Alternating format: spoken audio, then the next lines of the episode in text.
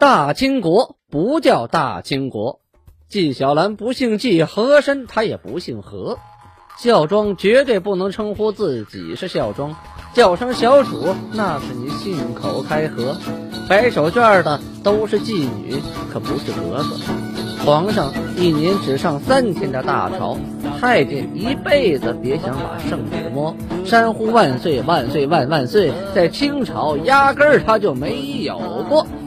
要想了解真正的清朝历史，请听由俊贝勒播讲的《清空界》。听众朋友们，大家好。上次讲到清世祖顺治元年，公元的一六四四年，农历甲申年的年底啦。啊，一直都说李自成啊、崇祯啊、南明啊，也说在清国，哎，漏了一个人，谁呢？张献忠。此人呢？浑水摸鱼啊，以图向三国鼎立啊，攻入了四川，拿下了四川全境，又继续向西南进军啊，向贵州啊、广西啊出兵。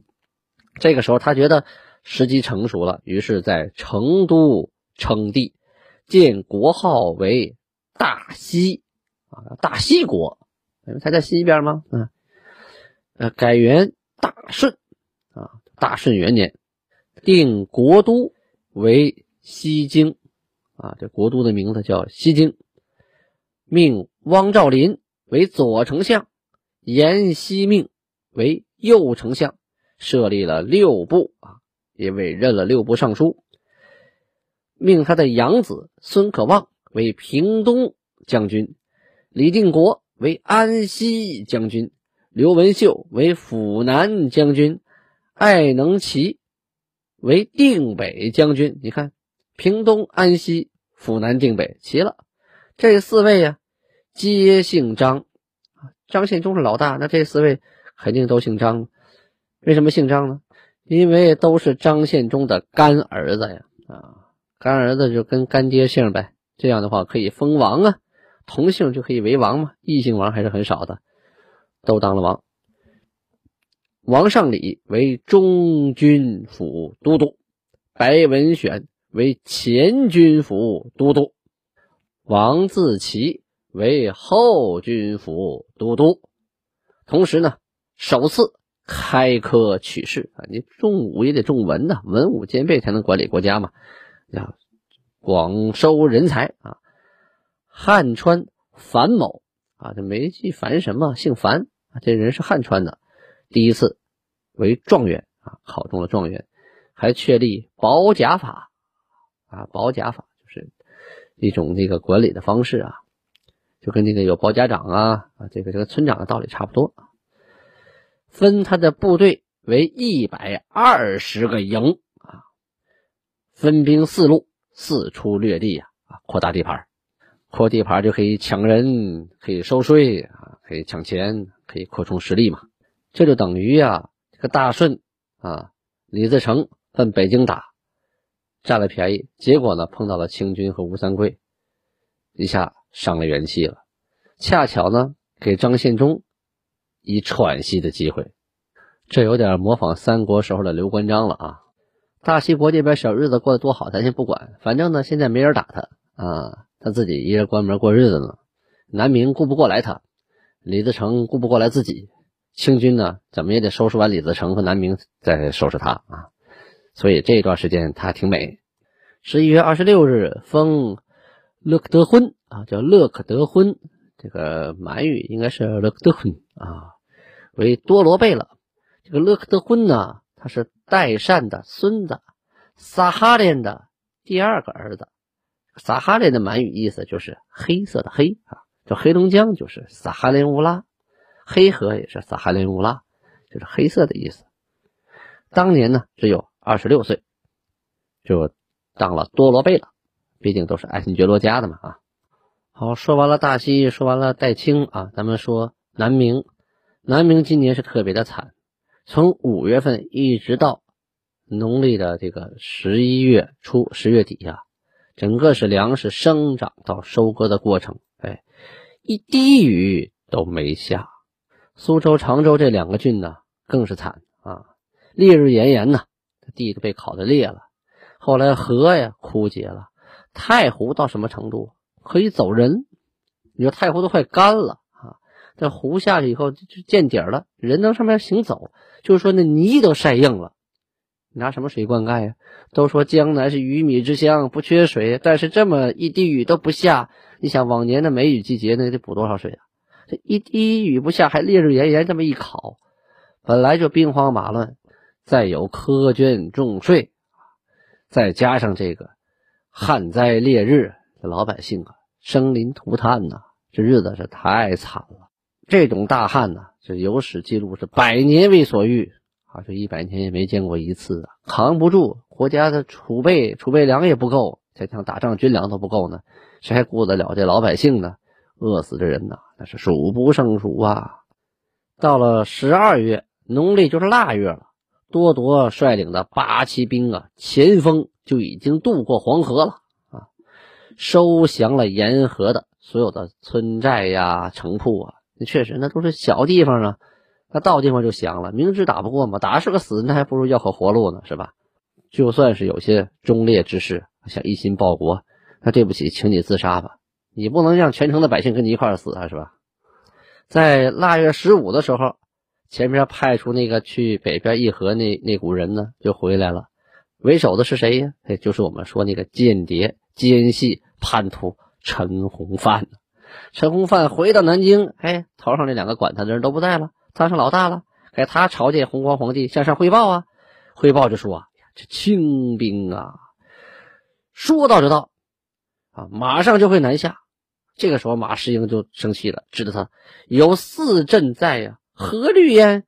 我们长江以北有四个军事重镇，我们怕这个干什么呢？哎呀，陈洪范呢，不管他啊，就请恩，说我们这次呀，鞍马劳顿。往北边跑了一趟，都挺不容易的啊，都把脑袋掖裤腰带上啊，怎么也得赏点吧。当时兵科的给事中，这是个官职名称啊，叫戴英，向上奏说：“这启奏万岁，这陈洪范出使无功啊，是跑了一圈，钱没少花，功劳呢？什么功劳没有啊？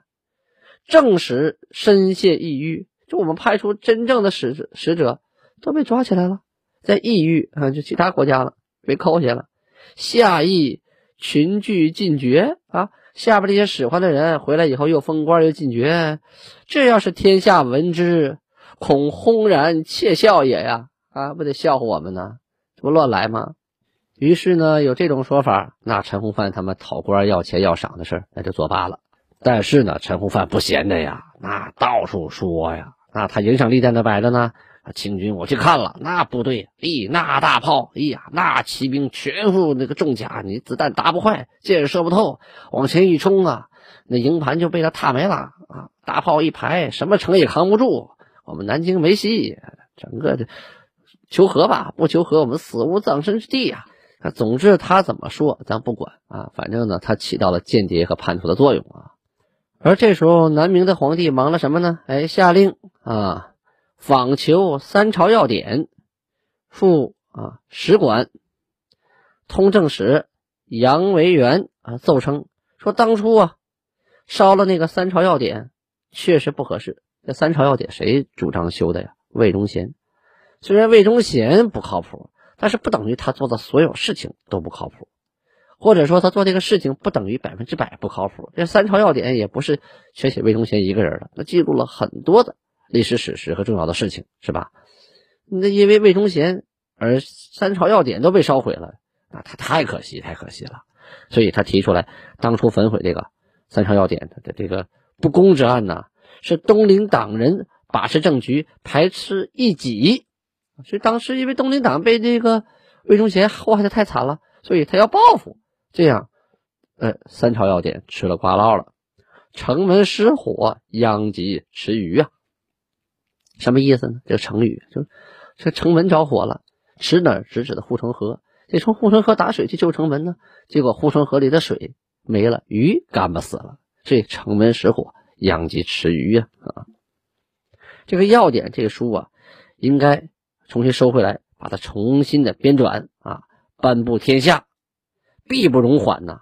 要不然这个后代人不知道我们明朝都干了什么好事啊，是吧？啊，这个功德得传下去啊！啊，而且这个逆案该重审得重审，毕竟这朝中还有很多是阉党一派的，不都是东林党人？这两派相争啊，很关键。一旦三朝要点得到平反，那自然阉党很多很多的受牵连的官员也会一并的平反，你就不是逆案中的人了。你原来大逆之罪就没了啊！其实实话说呢，就就为了分析，你跟着阉党混的，必必定是不太好听，但是并不等于他们那个都是不靠谱的人呢。你想，你为官，你要么你跟着东林党混，要么你跟着阉党混。现在一看，这阉党失胜了，你想为国家做点事儿，你不靠大树不行啊！啊，你你是你是不想有党派之争，但是你得做出事情，你想做事，你必须得靠一头。你不站队不行，你站错了队，你倒霉。所以呢，东林党人呃站在这边的被阉党收拾了一下，那阉党垮台了，又被东林党人收拾了一下。反正你站哪头，你都倒霉那天。上奏说呀，说这个书已被东林党人都给毁了，命礼部花钱从地方上买，肯定能买得着啊。然后呢，买回来以后呢，交给使馆，使馆要重新编纂，颁布天下。弘光帝看了之后呢，就命。分别查议逆案，就看以前逆案牵涉到的这些官员，全都予以昭雪，就所有的阉党这些沾边这些人可以平反了。好，咱们再镜头切换过来说一说大清国这边，说一说北京这边颁布了一项大家特别熟悉的圈地令，就是大家平时口中所说的跑马占地。啊，很多这个清朝说的书里就记录嘛，说我祖上啊跑马占地在的这块地方啊，怎么回事呢？也并不是这个四个字就能说清楚一切的。具体呢，档案有记录。当时啊，命户部说，这有上文呐，有记录的啊。我朝建都燕京，期于久远，凡进京各州县民人。无主荒田，即明皇亲驸马、公侯伯、太监等死于寇乱者，无主田地甚多啊！什么意思？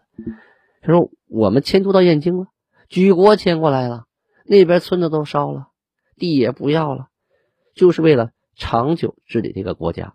那迁过来以后，我们吃什么？我们怎么安顿这些人？好，我们看到了什么呢？在北京周边各州县，就河北地区啊，啊，民人那个时候就已经分出来了两种人，一种是旗人，一种是民人，而绝非满汉，不能以满汉来说。当时旗人里的汉人那不在少数，而且还有这个，嗯，四个王啊，耿忠明啊，尚可喜呀，这个孔有德呀，这个这等等等等吧，就他们手底下兵，那不都是汉人吗？啊，都是清军，也都是汉人。他们有的在齐，有的不在齐啊。过去只分这两种人啊。这里说的是民人，就是不在齐的人，无主荒田，那逃难了，战乱走了，或者当兵打仗牺牲了，家里没人，这种荒地啊特别的多。再有明朝的皇亲国戚、驸马，这都死了啊，公侯伯、太监家里地了好了，有的是啊。很多农民都是租他们地种啊！别看农民种地，他地不是自己的，都是些这些有钱人的。他们这些人死了，被李自成给弄死了。死了以后，地归谁呀？对吧？那我们国家接过来管一下嘛！这些地都是没有主的，太多了。让你们部门就是户部好好的进行清查，查查到底哪些地是没主的。这跑马占地呢，是指这些地啊。若本主尚存，或本主已死而子弟存者，量口给予。什么意思呢？主人还在，主人在，或者是地的主人死了，但是他的直系继承者，他的弟弟呀、儿子呀还在啊。这种情况下怎么办呢？数一下人口。按人口来重新分配，够你自己种的就完了。你看，比如说你爹有一百亩啊，最后他死了，你分多少呢？看你家几口人，门口一一口人给几亩地，行了，剩下的归公家。等于土地再分配啊。而其余的田地呢，进行分给东来的诸王、勋臣、兵丁等人呢。哎，就是那些没主的田都分给从东边来的，毕竟这地有的是，河北省大着呢，是吧？呃，荒地又那么多，那来这满人捏吧捏吧掐吧掐吧，那么几十万，这个地绝对够分的啊。此非利其土地，梁以东来诸王、勋臣、兵丁人等无处安置，故不得不如此区划啊。解释了一句啊，不是贪你土地呀，我来这些人没处安置，也不能让他们饿死啊，是吧？所以呢，这么。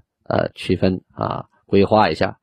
然此等地土，若满汉错处，必争夺不止，可令各州府县乡村满汉分居，各里疆界，以度一日争端。这意思，他就想到了，那你这地要混在一起，东一块西一块的，这块是满人，那块汉人，难免会出现问题呀。将来再争起来，打起来。那这是满人欺负汉人，不造造成了这种不和谐因素了吗？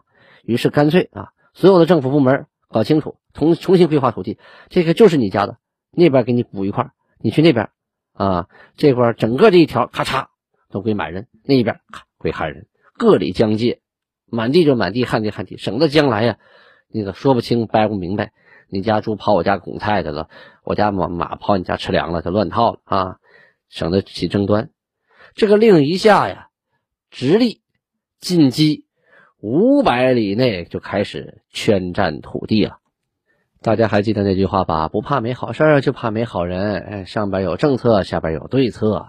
这个设立政策的人呢，想的永远是好的；可下边执行者呢，考虑都是自己的利益。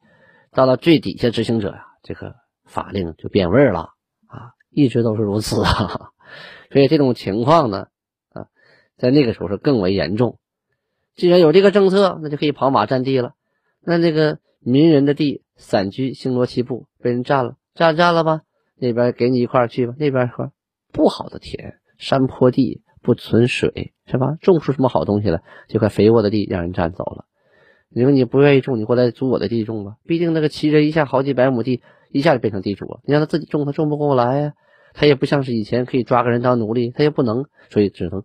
当成地主啊，租给原来的佃户来来种，这一下子呢，又产生了新的地主阶级了啊。好，放下这个圈地令，咱们先不说。多铎统军是分道南下，命令宜州、济宁的兵由庙湾南渡，逼近邳州宿迁；张德、魏辉的兵从孟县东渡，直奔徐州方向。南明的史可法接到了军报啊，知道情况紧急呀，马上啊飞章告急，就快马加鞭呢，向朝廷汇报：清军今天已渡过黄河，长驱而来，单息不保。说没就没，其多给军饷啊，部署兵力，就说赶紧的给我发钱，再不发钱就当兵的不打仗，我也无力回天了啊。